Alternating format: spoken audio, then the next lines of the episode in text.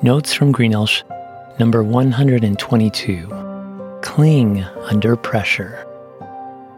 I didn't sleep well, so I'm writing this in the middle of the night. Oppressive late summer heat has turned our home into an oven. That, mixed with unhealthy air quality from the smoke of continued wildfires, has strapped the last few days with a subliminal sense of stress and pressure. Do you feel an underlying pressure from your circumstances? Do you feel stressed or anxious about life, work, school, relationships, or the future? That's understandable, for we live in challenging times.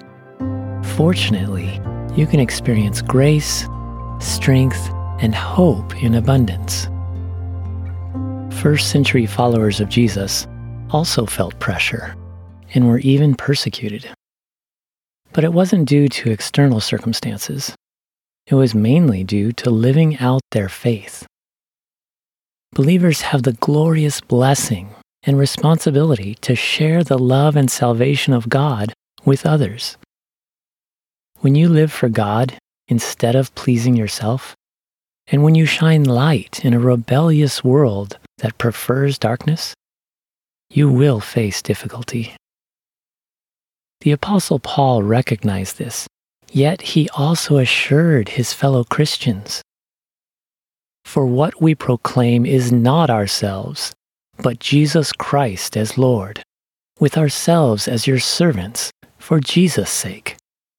For God, who said, Let light shine out of darkness, has shone in our hearts to give us the light of the knowledge of the glory of God in the face of Jesus Christ. But we have this treasure in jars of clay to show that the surpassing power belongs to God and not to us. We are afflicted in every way, but not crushed, perplexed, but not driven to despair, persecuted, but not forsaken, struck down, but not destroyed, always carrying in the body the death of Jesus, so that the life of Jesus may also be manifested in our bodies. Paul uses an insightful metaphor which should encourage you. He wrote that anyone who trusts and obeys Jesus is like a fragile, cracked jar of clay with a treasure inside. The treasure of the glory of God in Jesus shines through your weaknesses and your brokenness. That's how God works. If you refuse God, you don't fully benefit from His perfect providence amidst the challenges of living in this fallen world. In addition, you are limited in helping others. However, in contrast, when you humbly depend on God, his power is manifested more completely in your weakness. He forgives you, saves you, and restores you. In the process, He shines through the cracks in your humanity and experiences to reach others with the good news of His love and salvation found in Jesus. So, don't feel like you have to carry the burdens of this current life. Also, don't grow weary from doing good and representing Jesus.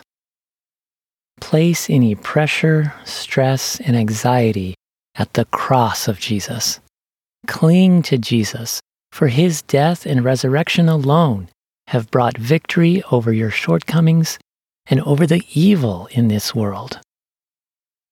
God, the master potter, has designed you for his glory he is in the process of transforming you to become the best you can be, which is to become more like Jesus. Let Him mold you for what He has next on earth and in heaven. The Apostle Peter encouraged believers Clothe yourselves, all of you, with humility toward one another. For God opposes the proud, but gives grace to the humble. Humble yourselves, therefore, under the mighty hand of God, so that at the proper time he may exalt you. Cast all your cares on him, because he cares for you. Be sober minded, be watchful. Your adversary, the devil, prowls like a roaring lion, seeking someone to devour. Resist him, firm in your faith, knowing that the same kinds of sufferings are being experienced by your brotherhood throughout the world. And after you have suffered a little while, the God of all grace, who has called you to his eternal glory in Christ, will himself restore, confirm, strengthen, and establish you. To him be the dominion forever and ever. Amen.